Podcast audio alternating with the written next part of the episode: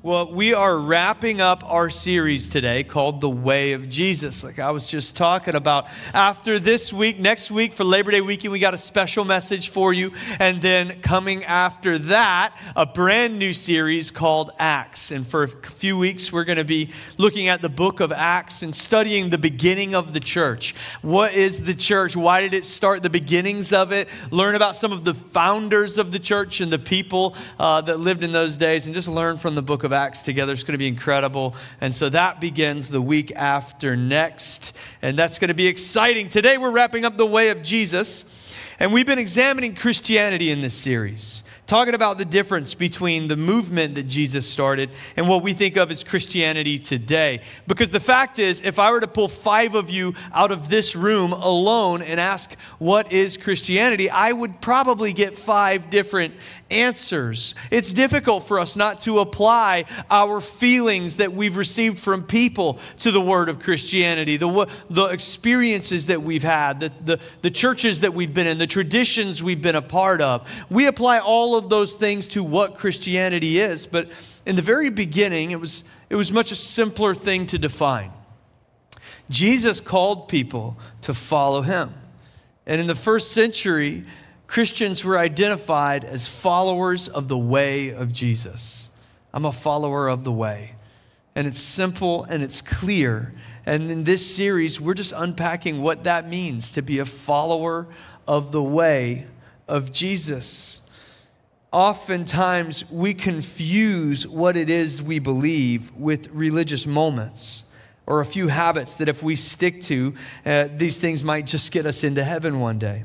We add Christianity to our lives like a gym membership. How many of you out there got a gym membership? You ain't been to the gym in months. You're sending that check, that direct deposit is coming out every month for two reasons. One, you don't want to get bullied by the guy at the counter. And two, because you're just hoping that if you just keep that gym membership on retainer, that, you know, maybe, just maybe, something will happen, you know? You'll just wake up one day stronger because you've been faithfully paying the people at Gold's Gym for the last six months, even though you ain't been there. We treat church this way too sometimes. We think if we just do a little bit, if we just add just enough of church to our lives, enough of Christianity to our lives, maybe we'll get all the benefits that they talk about. We'll have that full life, the blessings of God upon us. We'll have favor. We'll have, we'll have just a satisfaction inside. If we could just add a couple things to our lives. But that's not the call of Jesus. The call of Jesus is to follow him, to drop everything and come follow him. And in this series, we've been talking about what that means. Because the call of Jesus is not complicated, it's simple. He's called us to be with him, to become like him, to do what he did, to be disciples, apprentices. Apprenticeship is simply watching your master at work, working alongside your master, and then doing the work of your master. And that is as apostle, I mean, as apprentices and disciples of Jesus, that is the uh, process that we follow. So today we've covered the first two, and I want to talk about this last piece doing what Jesus did doing what Jesus did. We've talked about being with Jesus, becoming like Jesus. Today, I want to talk about doing what Jesus did. Step one, we're going to find some tables. And step two, we're going to flip them. We're going to, we're to go crazy. We're going to make a whip, chase people around outside a church. That is a real thing that Jesus did, but that's not what we're talking about today. In that context, people had turned church into something that was just about money and performance, and that would never happen in real life today, anyways. So. Don't have to worry about that. Check that one off. Doing what Jesus did just means learning to live the way that he lived and continuing the work that he began. It's the ultimate goal of a disciple to become like the one they are discipled to. Last week, we talked about how to become like Jesus. And really, it's just this combination. Maybe you've noticed in this series, everything builds on each other. And so, to become like Jesus, we be with Jesus. We do the things we talked about in that second week. We pray, and we pray often, and we pray every day, and we pray in such a way that we are learning how to connect relationally with God. And then we also read scripture and study and learn how to follow Jesus from his words. We learn who he is, what the nature and character of God is by studying the stories in the Bible and the commands and everything that is good that is inside of it.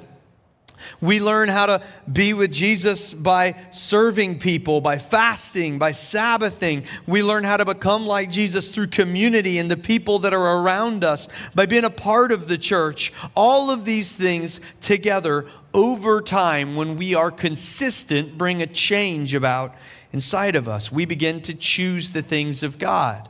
We begin to discover the purpose that He's given to us, and we begin to live in it over time, doing the things that Jesus did comes more and more naturally to us, gets easier for us to do the more time we have spent being with Him and working to become like Him.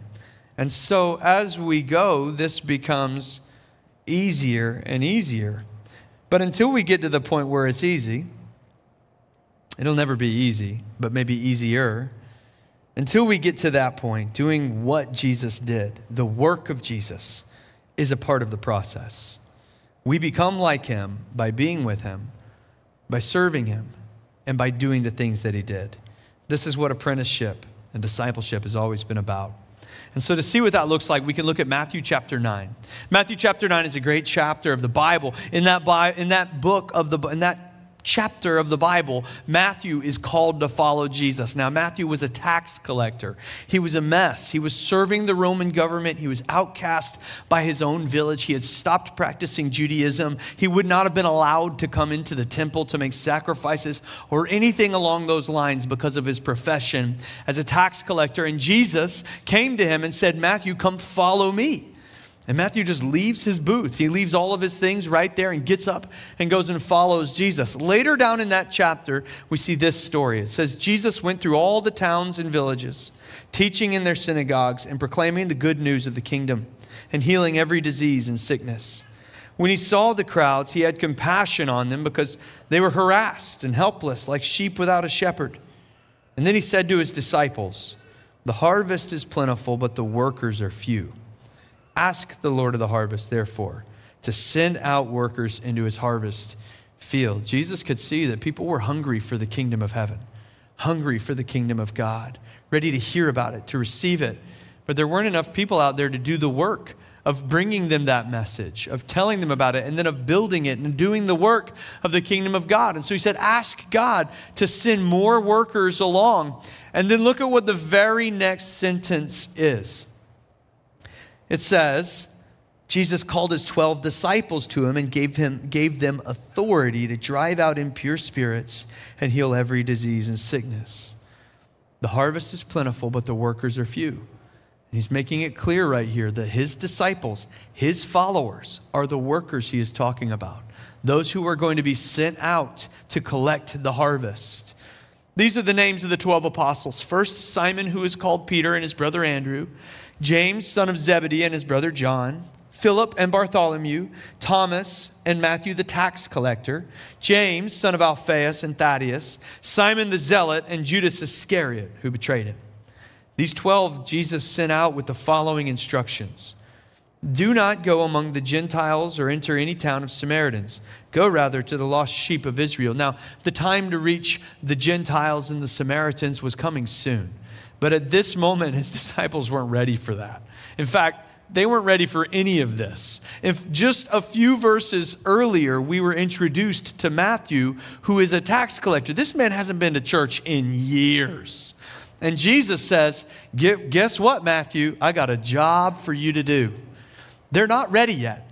This is not them suddenly being the men of God that we know they would grow to be, the leaders of the church that we know they would grow to be. This is them in their process of development being asked to go and do the things that Jesus did. He says, As you go, proclaim this message the kingdom of heaven has come near.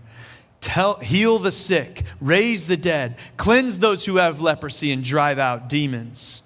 Freely you have received so freely give. These guys aren't ready for this work yet. Jesus knows that. But he knows that they are going to learn to do the things that Jesus does, to do the work of Jesus by doing the work of Jesus.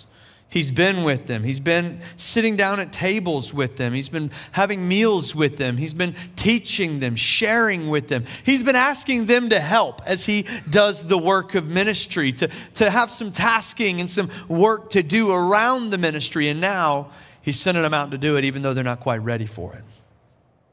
What I want to do is break this down a little bit for us and add a few things that are going to help us on our pursuit of following Jesus. I, I, want you to learn to be with Jesus, and that's a huge priority. If all of this is new to you, learning how to pray can feel like a big task, and we want you to learn how to pray. And we want you to learn how to have community. We're going to talk about this month to break bread around a table with people and let Jesus be at the center of it, how to live in real community. And we want you to learn how to study scripture and to do these, these things that we do in pursuit of becoming like Jesus. But I just believe that as we do those things, there are a few works of Jesus that we see him calling his disciples to right here that he's calling us to right now as well, even though he knows you're not all the way ready yet. So the first one is this we are being called to proclaim, to proclaim, to proclaim the kingdom of heaven is near as Jesus sent out his disciples to go and practice doing the work that he had been doing, he gave them these specific instructions. the first thing that he told them to do was to proclaim this message the kingdom of heaven is at hand. That's what Jesus did. In Matthew chapter 4, he calls his first disciples the fishermen. And he gets the fishermen together. And then in Matthew 5, 6, and 7, he preaches the Sermon on the Mount, which is the longest message recorded in the Gospels. And so they are coming into this relationship with Jesus. And right away, he's modeling for them how he's going to teach people about the kingdom of heaven. He spoke of the kingdom of heaven in large crowds and dining rooms, and he spoke of it in one on one meetings late at night.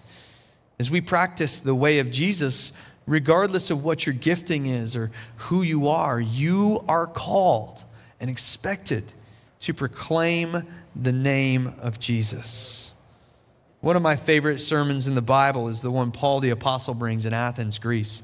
Paul walks past their idols. He's in Athens doing missions work, bringing the gospel to these people. And he's looking for the right opportunities to communicate to them. And as he's walking through their idols, this lane where they have all their idols, they've got the idols to the Greek gods, Zeus, and you know probably Hercules. Herc- you know Hercules is there, and Poseidon. They're all there. But then there's this empty. Uh, altar that says to an unknown God. And Paul sees it and he says, This is an opportunity. It says, Paul then stood up in the meeting of the Areopagus and said, People of Athens, I see that in every way you are very religious. It's clear to me that you're a spiritual people. For as I walked around and looked carefully at your objects of worship, I even found an altar with this inscription to an unknown God.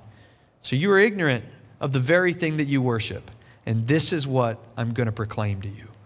He saw an opportunity and he seized it. The God who made the world and everything in it is the Lord of heaven and earth and does not live in temples built by human hands. He's not served by human hands as if he needed anything. Rather, he himself gives everyone life and breath and everything else. From one man he made all the nations, that they should inhabit the whole earth, and he marked out their appointed times in history and the boundaries of their lands. God did this that they would seek him and perhaps reach out for him and find him, though he is not far from any one of us. For in him we live and move and have our being. As some of your own poets have said, we are his offspring. Therefore, since we are God's offspring, we should not think that the divine being is like gold or silver or stone, an image made by human design and skill. In the past, God overlooked such ignorance, but now he commands all people everywhere to repent. For he has set a day when he will judge the world with justice by the man he has appointed, and he's given proof of this to everyone by raising him from the dead. Paul sees the opportunity and the means and the context to communicate this into the people, and then he communicates it. Now, I get it. Maybe this is, this is a sermon. Maybe this is not your style. You're not a preacher. Maybe I'm going to connect with the Athens message more than you will. How about this one? I mentioned it last week, just a, a chance one on one conversation that's had. This is about Philip in Acts chapter 8. It says, He, Philip, started out, and on his way, he met an Ethiopian eunuch, an important official in charge of all the treasury of the Kandake, which is, means queen of the Ethiopians. This man had gone to Jerusalem to worship, and on his way home was sitting in his chariot reading the book of Isaiah the prophet. The Spirit told Philip, Go to that chariot and stay near it. And then Philip ran up to the chariot and heard the man reading Isaiah the prophet. Do you understand what you were reading? I, can, I the, this is how my brain works because this is a chariot. It's being pulled by a horse going fast, and Philip's on foot wearing sandals, you know. And the Spirit told him to go go stay with that chariot. So I'm just imagining Philip's just like he's like sweating. He's all he's a mess, you know. His sash is like bouncing around, and he's doing his best to like. He's like, hey, hey man. He's trying to be casual. What you reading? What you, what you, what you reading up there? That's that's just that's what the Bible says. That's what's happening happening. Okay? Hey, uh, you understand what you're reading up there? You need any help? You know, it's like that dude's like, what is wrong with this guy, man? He's trying to act like it's a normal thing that he's just running next to a chariot. You just imagine like a preacher, you're just driving your car, and he just runs next to your car and tries to act like it's a normal thing. Hey, what you reading? What you what podcast is that? How can I, says the Ethiopian, unless someone explains it to me? So he invited Philip to come up and sit with him, and Philip is so relieved. He gets up in the chariot, sits with him. This is the passage of scripture the eunuch was reading. He was led like a sheep to the slaughter, and as a lamb before its shearer is silent, so he did not open his mouth. In his humiliation, he was deprived of justice. Who can speak of his descendants? For his life was taken from the earth.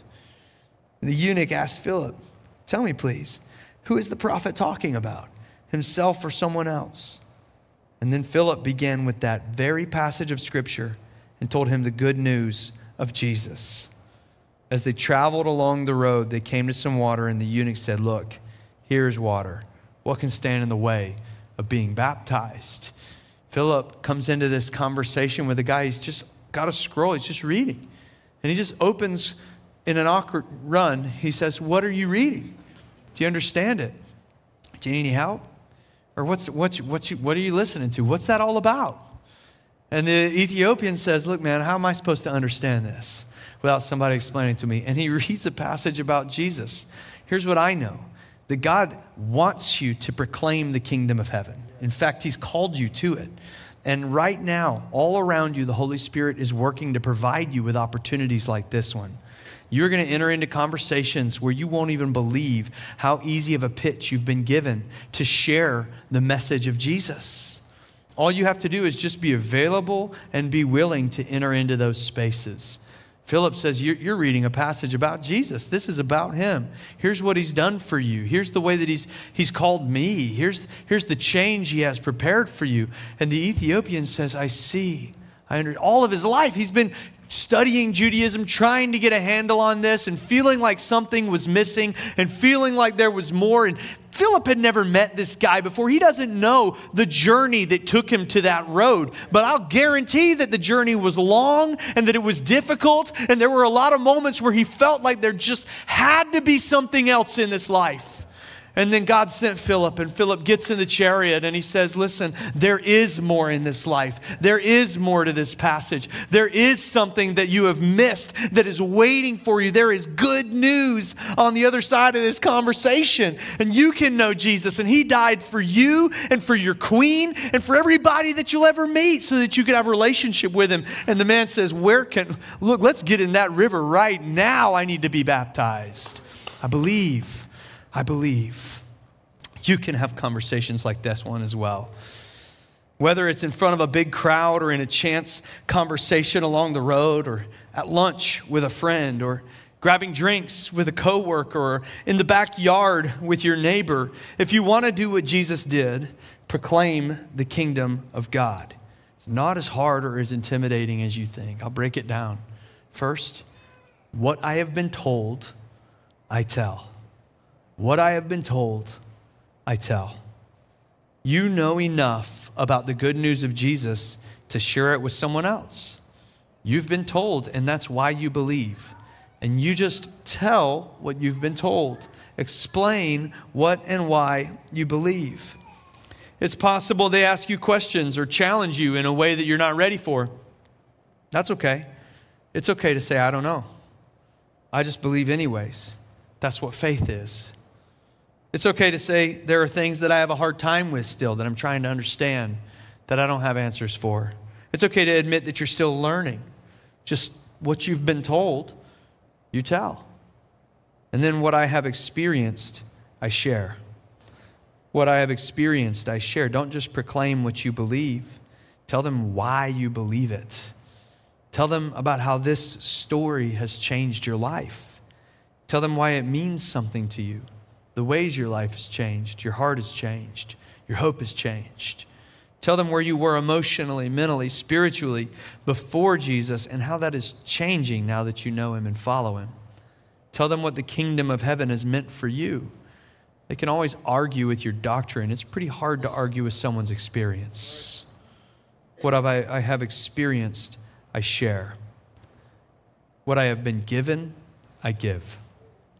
Freely you have been given freely give. That's what Jesus tells his disciples as he sends them out. So, what have you been given? A second chance? A third?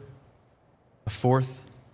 Forgiveness, grace, a deeper understanding of the life that you're living, meaning, purpose, joy, hope. Give it out just as freely as you received it.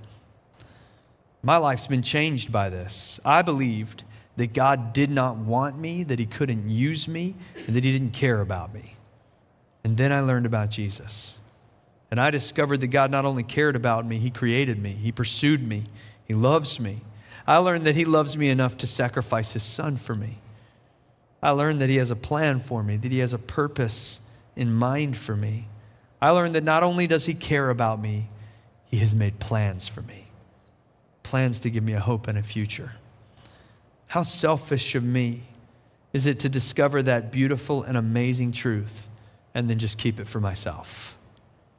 Freely I have received, so freely I give. We proclaim that the kingdom of heaven is at hand because someone proclaimed it to us. We've been sent to proclaim. And then we serve. The first one is proclaim, the second thing, serve. Last week we talked about becoming like Jesus, and one of the practices that gets us there is serving. And that's because if we're going to become like Jesus and do what Jesus did, this is one of the things that he most consistently modeled for us. On his last week with his disciples before the resurrection, he really tried to hammer that point home. He was trying to help them understand that if, if you're going to be my disciples and do the things that I did, this is one of the most important things. On the road on the way there, they had that conversation that I read last week where he said, Look, I know you, you know that the authorities of this world, they lord their authority over everyone they have authority over, but it's not going to be that way in my kingdom. It's going to be different. We're going to serve people. And then to help them remember this forever, he gave them an object lesson once they got to this upper room where they would have the Last Supper. Said Jesus knew that the Father had put all things under his power and that he had come from God and that he was returning to God. So he got up from the meal, took off his outer clothing, and wrapped a towel around his waist. After that, he poured water into a basin and began to wash his disciples' feet. Drying them with the towel that was wrapped around them, he came to Simon Peter, who said to him, Lord, are you going to wash my feet? And Jesus replied, You do not realize now what I am doing, but later you will understand. No, said Peter, you shall never wash my feet. Peter was always extra. Jesus answered, Unless I wash you, you have no part with me. And then Peter goes over the top. Lord, not just my feet then, but my hands and my head as well. God, I'll get undressed, wash my whole body. And Jesus like, Peter, you got to chill, man. You got to, I'm trying to do something here and you're interrupting. I'm doing this is, a, I'm making a point. Jesus answered, Those who have had a bath need only to wash their feet, Peter. Their whole body is clean. You are clean, Peter, although not every one of you, Judas for he knew who was going to betray him, and that was why he said not everyone was clean. When he had finished washing their feet, he put on his clothes and returned to his place. Do you understand what I've done for you? He asked them. You call me teacher and Lord, and rightly so, for that is what I am. Now that I, your Lord and teacher, have washed your feet, you also should wash one another's feet. I have set you an example that you should do as I have done for you. Very truly, I tell you, no servant is greater than his master, nor is a messenger greater than the one who sent him. Now that you know these things, you will be blessed if you do them. Now, Jesus is not just obsessed with feet in the kingdom of heaven, okay?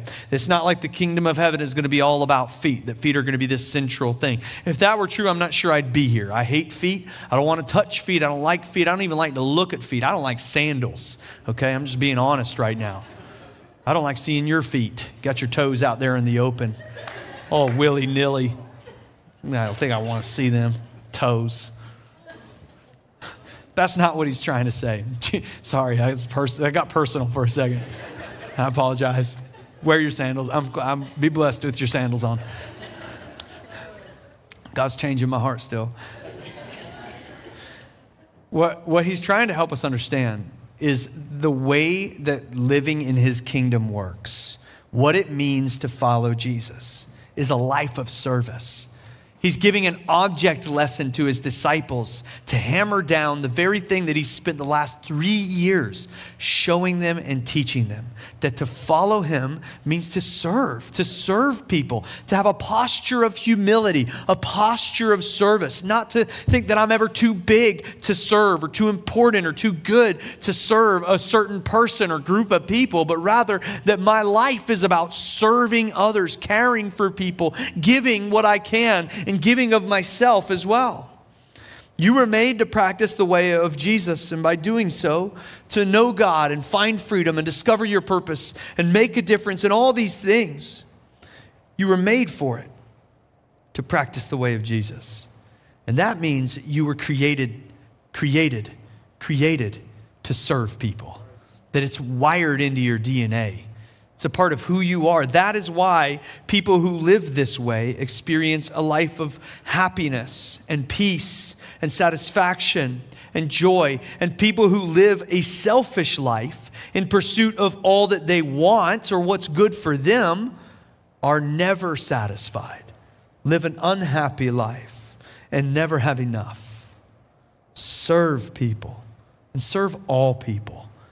Jesus knew that Judas was about to betray him to a horrible death. He knew it.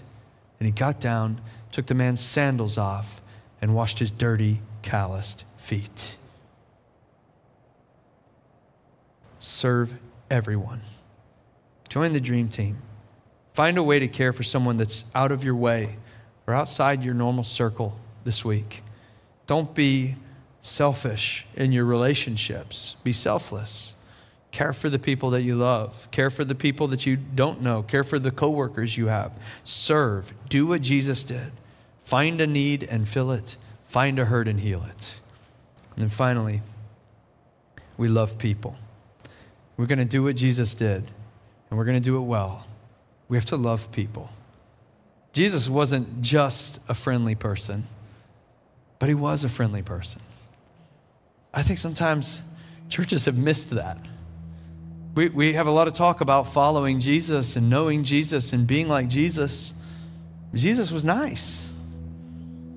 And I don't know about you, but I would guess that the general impression for wait staff around the area on a Sunday afternoon isn't always that church people are the nicest people.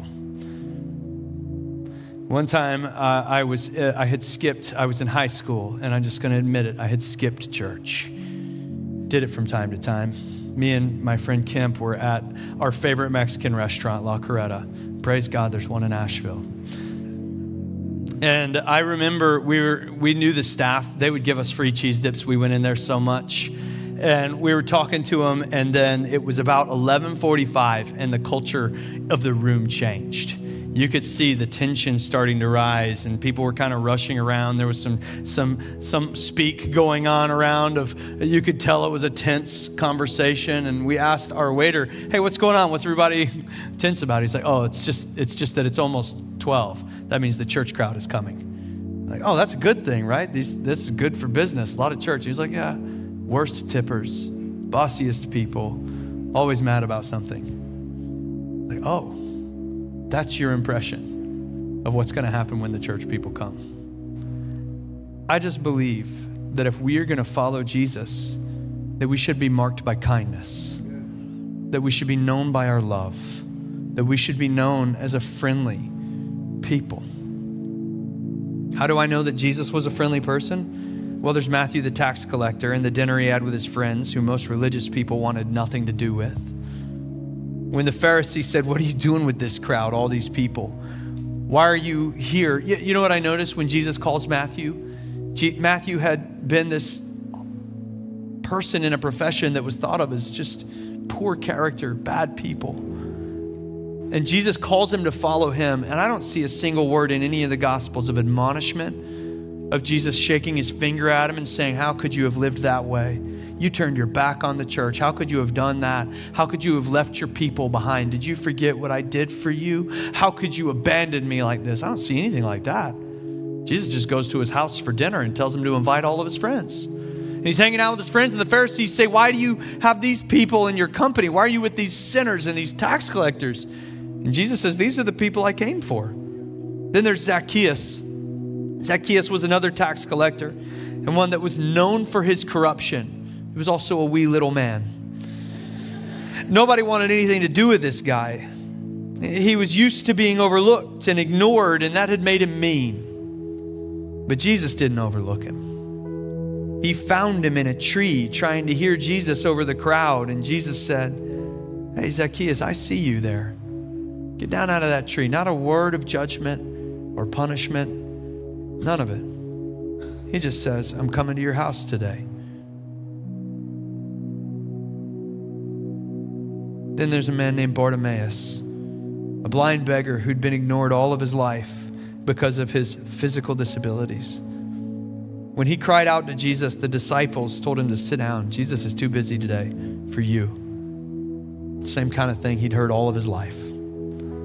But Jesus stopped, walked over to him, looked at him, really looked at him. I wonder when the last time was that somebody had really looked at Bartimaeus. And he said, What do you want me to do for you? And Bartimaeus said, Lord, I want to see. And Jesus says, Your faith has healed you. But my favorite example of the kindness and compassion of Jesus is this one Mark chapter 10, verse 13. People were bringing little children to Jesus for him to place his hands on them. But the disciples rebuked them. Get these kids out of here, coughing on Jesus. Jesus is going to have to heal himself after touching your nasty kids. When Jesus saw this, he was indignant. He said to them, Let the little children come to me and do not hinder them for the kingdom of God belongs to such as these. Truly, I tell you, anyone who will not receive the kingdom of God like a little child will never enter it. And he took the children into his arms, placed his hands on them, and blessed them. Two things I love about it. First, as a parent, if you really want to win me over, show kindness to my children. Second, the kids want to go be with Jesus. They're getting, they're clamoring up there to Jesus. He embraces them, he puts his hands on them, he blesses them. Listen, kids do not like to hang around grumpy people.